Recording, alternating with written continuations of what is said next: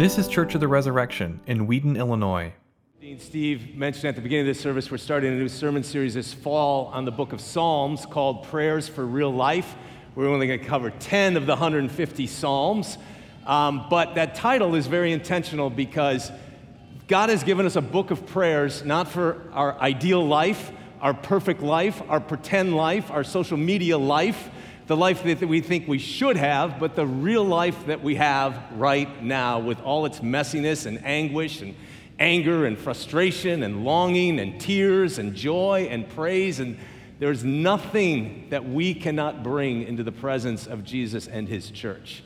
And that's the message of the Psalms. And um, so this morning you can follow along in your Pew Bibles or in the, the bulletin because it's all in there as well. Let, let's pray together. Lord Jesus, we come before you. You are our refuge. And so, no, no, matter where we have been this week, or where we have been this morning, or where we will be next week, um, in our just curvy, windy, sometimes painful path through life, you are our rock and our refuge, and we can count on you, and you never change, and you are always faithful. And the door is always open to know you as the friend of sinners. So open your word to us now when we pray in Jesus' name. Amen. You may be seated. You can run on for a long time. Run on for a long time. Run on for a long time. But sooner or later, God will cut you down. Sooner or later, God will cut you down. If you don't recognize that song, it's sung American folk song sung by Johnny Cash. I wanted to sing it this morning, but Dean Steve has never asked, never invited me to sing a solo or to sing in the church choir, so I just felt like I didn't have the permission to do so. But Steve needs to know that, you know, he was getting his master's at Cambridge, you know, in choral conducting, but I spent eight years singing in the bass section of the Barnum Community Church Choir. Yeah, population 460, sitting in the bass section under the tutelage of and listening to one of the finest bass singers that I know, Willis. That is true. This is an absolutely true story. Willis opened up a whole new world to me when he said, uh, Yeah, you betcha, we sing those notes on the bottom with the tail going down. And that's like, wow, that like changed my life and opened up a whole new world to me. Anyway, back to my song. God is going to cut you down. That is the theme of Psalm 2. I can't think of a better way to summarize it. And you might think, that's good news? How is that good news? Verses 9 and 10 You shall break them with a rod of iron and dash them in pieces like a potter's vessel. Now, therefore, O kings, be wise, be warned, O rulers of the earth. Verse 12, lest he be angry and you perish in the way.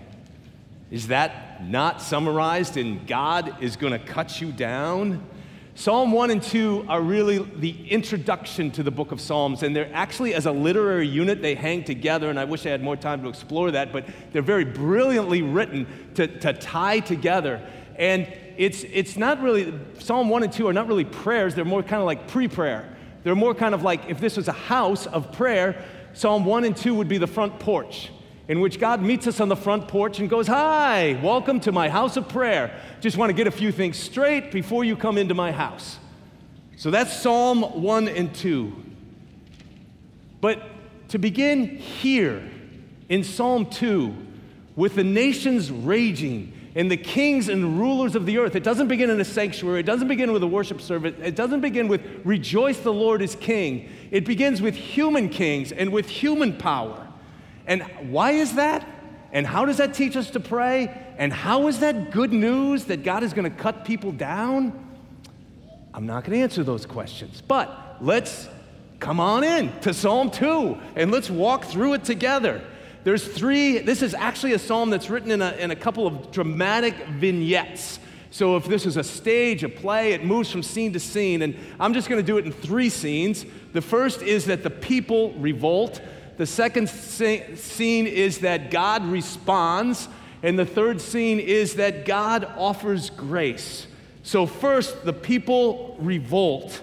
verses 1 through 3. Now, we know something about the group of people that, that the Word of God is talking about here. They're a group of people who are, notice, notice the verbs in this, that they're, they're, they're busy people. They're working hard. They're making noise. They're hatching plots. They got things to do. They got an agenda to fulfill. They're, they're, they're scheming and making plans. And who are they? Verse 2 They are the kings of the earth and the rulers who take counsel. And that little couplet of the kings and rulers is repeated again in verse 10.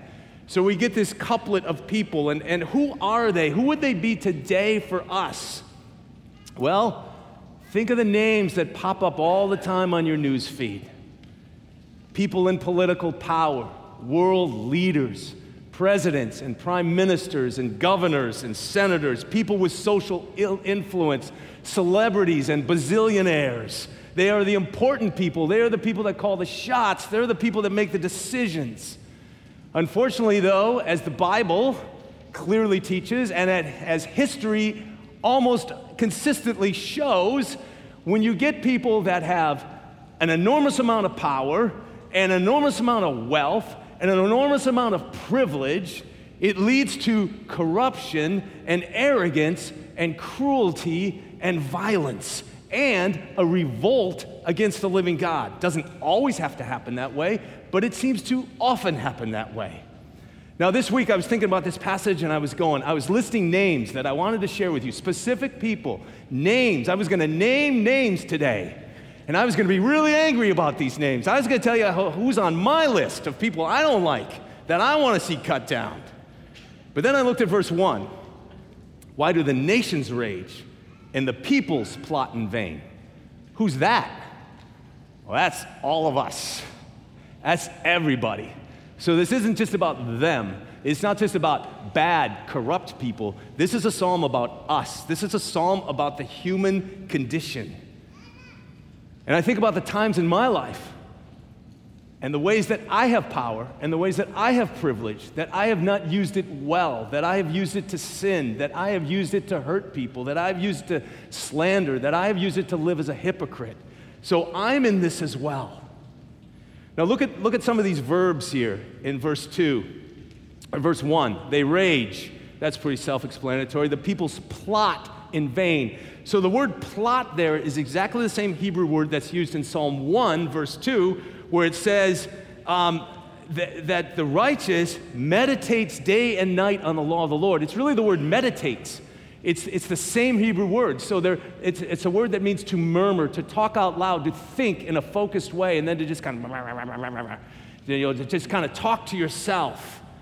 And so these people are murmuring, whereas the righteous, they're meditating about how they can live under God's law.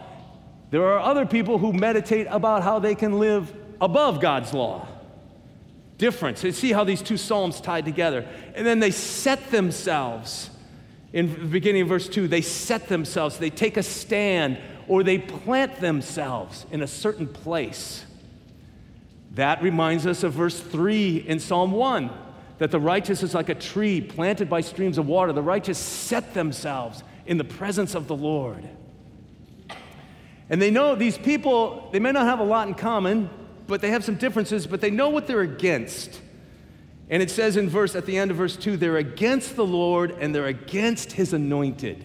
Saying in verse 3, the end goal, let us burst their bonds apart and cast away their cords from us. So the bonds were the, were the yoke that you would put on a farm animal to make sure it, it wasn't abusive or mean. It would just make sure the, the, the oxen or the cattle was plowing in the right direction, going the way they're supposed to go. And so these people are saying, ah, get this, this yoke of God. Ah, I gotta get it off of me. It's choking me, it's killing me. I gotta get rid of this thing. It is the original lie of Satan in Genesis chapter 3. Did God really say you can't do that? What kind of repressive, oppressive, mean spirited God would do that to you? Well, here's the thing we will wear a yoke. You cannot be a human being and not wear some kind of yoke, somebody's yoke.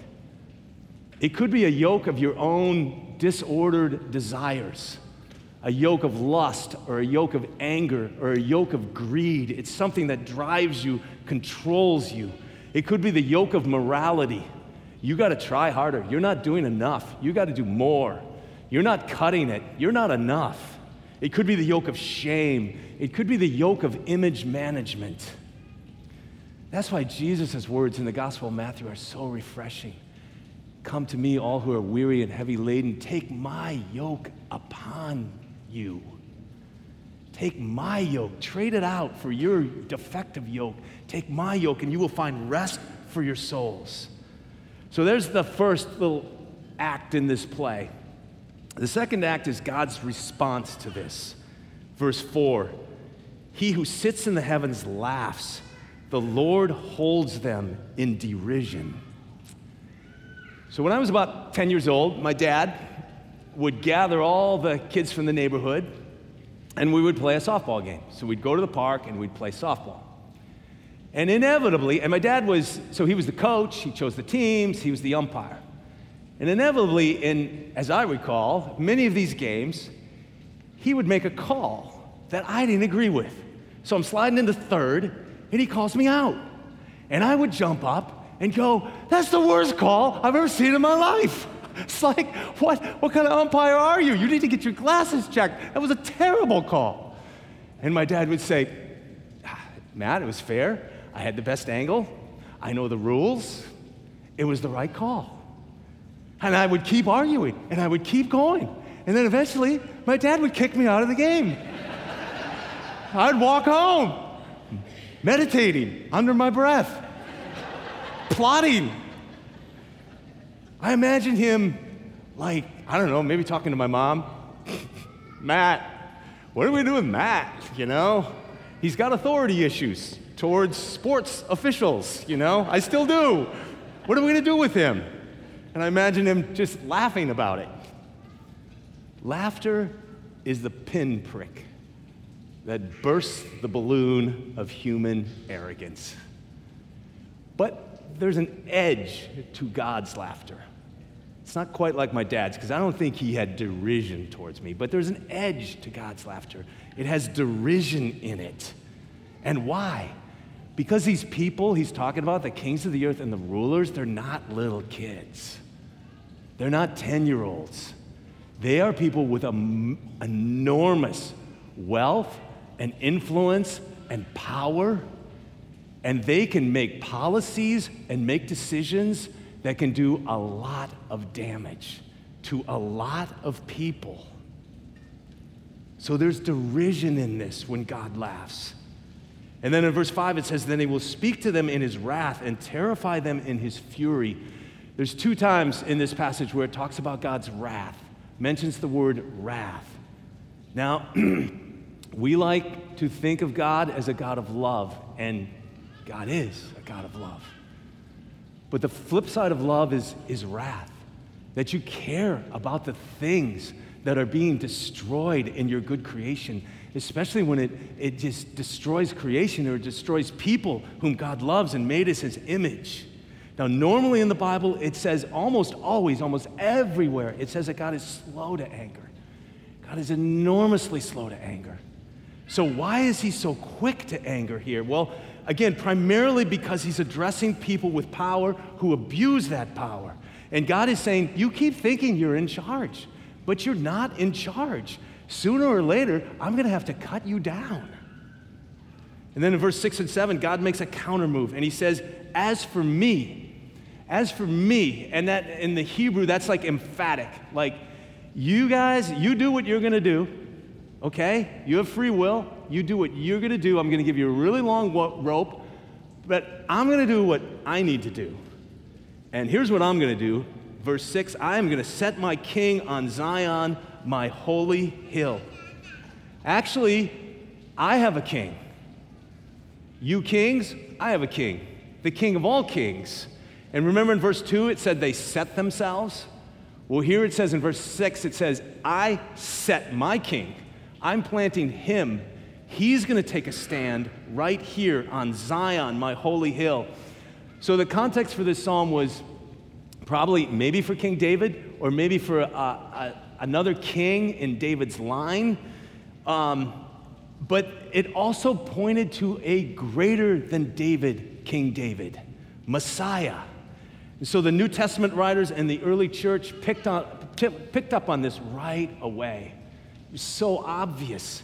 These were, this is Jesus, Messiah. This is the true king, the one that we've been longing for. And notice this notice where he's going to set him, because this is really important, this little detail.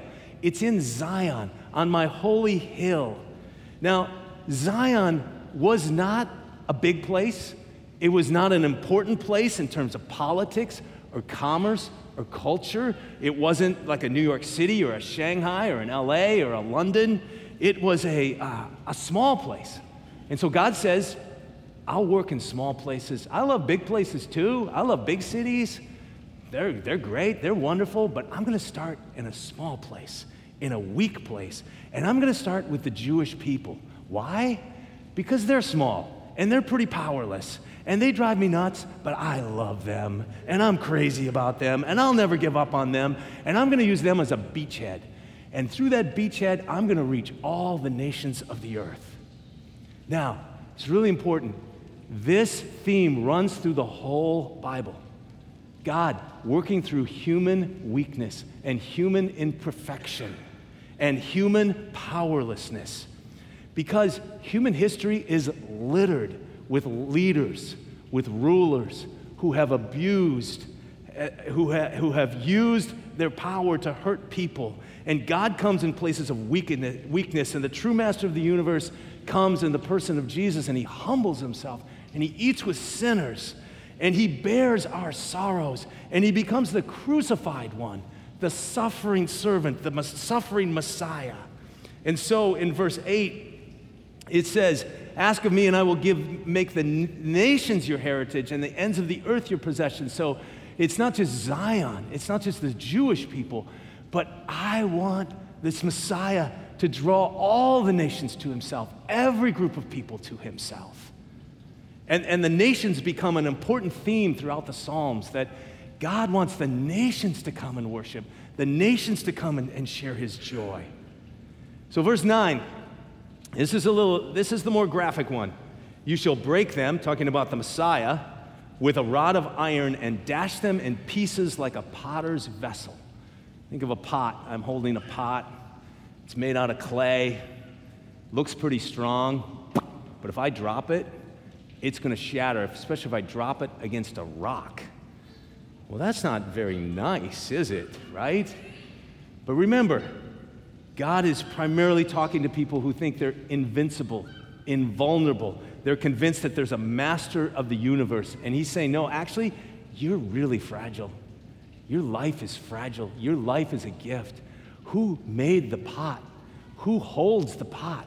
It's Almighty God. And because of your flagrant revolt against God, and because of your arrogance, and because of your cruelty, and because of your wickedness, I'm going to drop you, and you are going to shatter.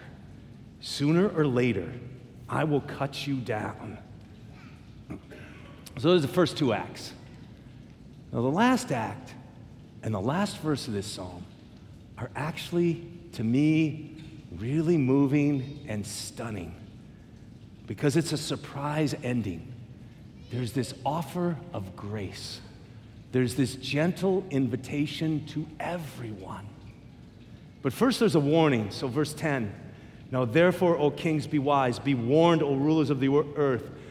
The word, therefore, be wise means literally the ability to make a good decision, the ability to read the room, the ability to wake up and smell the coffee.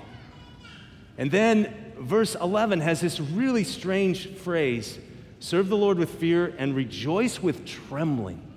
How do you rejoice with trembling? Aren't those two opposite things? Well, we rejoice because God is good. We rejoice because God is merciful. We rejoice because God knows that we are dust. And yet he has compassion on prodigal sons and daughters and embraces them and welcomes them home. We rejoice because as St. Paul says, this saying is worthy of full acceptance that Jesus Christ came into the world to save sinners, among whom I am the foremost. We rejoice for that, but we tremble Because apart from that, there is no health in us, and there is no hope for us. And we could perish in the way. So, verse 12 has this kind of weird to us sounding image kiss the Son. Most cultures on the earth know that when you're in the position of somebody who's just way more powerful than you, you get low. You go low. So there's bowing. In Papua New Guinea, when I come, because I'm American and my son's a doctor and I travel a long way to get there and I'm a papa, they like hug me around my knees, like grown adults hugging me around my knees. Some Indian cultures, they would touch your feet, Hindu culture, or kiss the feet. It's a sign of surrender. It's a sign of acknowledgement that you are greater than I am. And it's a sign for us that Jesus is not our consultant. He's not on our board. He's not a member of a committee in our head, but He's Lord. And so I will kiss His feet. Now, this last line is really interesting. Blessed are all who take refuge in Him. So the Psalms do this. Hebrew, Hebrew poetry doesn't rely on rhyming, it relies on, re, relies on parallelism. So the first line of a verse gets repeated in the second line, but it's different. So, for instance, verse 1, we already covered that. Why do the nations rage and the peoples plot in vain? So it's like the same theme, but it's repeated in a different way. Sometimes it's intensified or heightened, but there's, so there's parallels. There's parallelism. Now, I find this really interesting, and I found nobody in church history or no commentary that could, could corroborate this. So I could be just out on a limb here, but I'll take I'll go out on a limb. Verse the end of verse 12 has no parallel. It is unparalleled. It's like a lone little ballerina twirling on the stage. Like, look at me, look at me. Pay attention to me as you end this psalm. This is the last thing I want you to remember. Blessed are all who take refuge in him. And notice that word, all. Everyone. For God so loved the world. Everyone who believes, anyone who believes. So it's for you. It's never too late. You're never too far gone. You've never messed up too much. You're never too far from God's, the reach of God's grace. Your baggage, your sins, your wounds, never too much for Him. No secret, no secret anger, no secret sin, no secret shame. Not too much for the living God. But it's also for them. It's even for the pompous, cruel, corrupt, lying kings and rulers of the earth. It's for them. There's a door still open for them. So, again, I go back to the question if this is the porch to prayer, why begin here? Why not begin in the courts of God, singing praises? Instead, we walk into a world of darkness and power and corruption and human arrogance. And we have a choice. We can respond with hatred. We can respond with anger. We can respond with fear. We can respond with withdrawal and escapism. We can fight corrupt power with our power. And here the Psalms are telling us now respond with love, respond with faith, respond with hope. That's the Christian response. Respond to the living God in prayer. You know, there's this incredible story in, in the book of Acts, chapter 4, which I won't turn to, but I'll just summarize it real quickly. So, the early church is facing a crisis. Some of their key leaders have been arrested, and there's storm clouds brewing on the horizon. The political powers that be do not like them, do not trust them, and they are going to hunt them down. And what do they do? They pray. They worship. They do what we do every Sunday. They come and they worship. And specifically, they pray out loud, and it's recorded by Luke in the book of Acts. They pray Psalm 2. Amazing.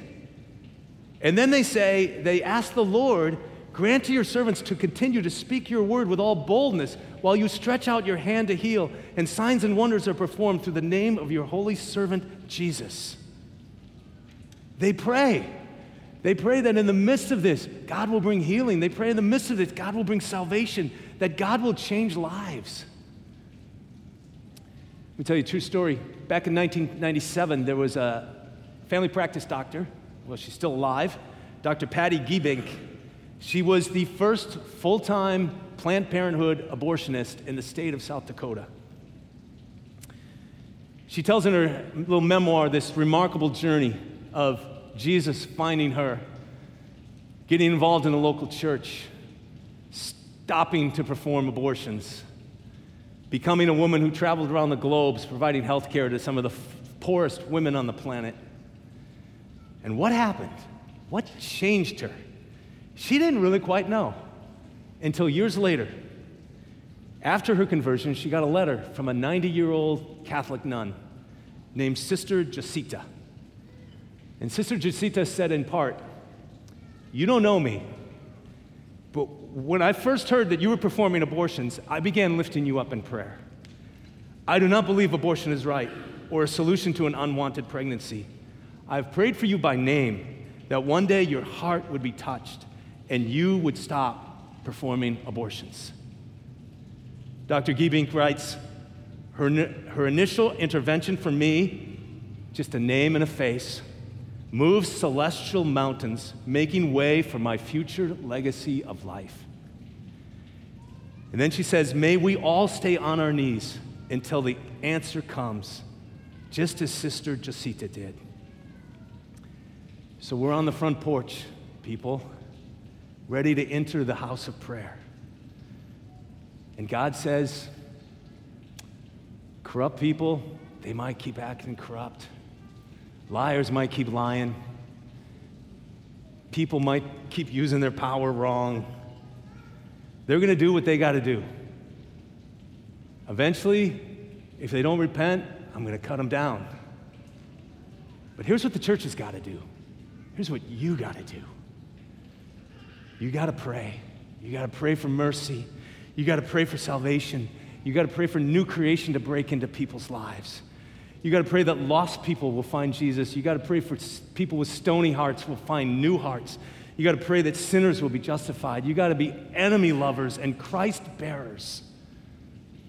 May we all stay on our knees until the answer comes, just as Sister Jacinta did. In the name of the Father, and the Son, and the Holy Spirit. Amen.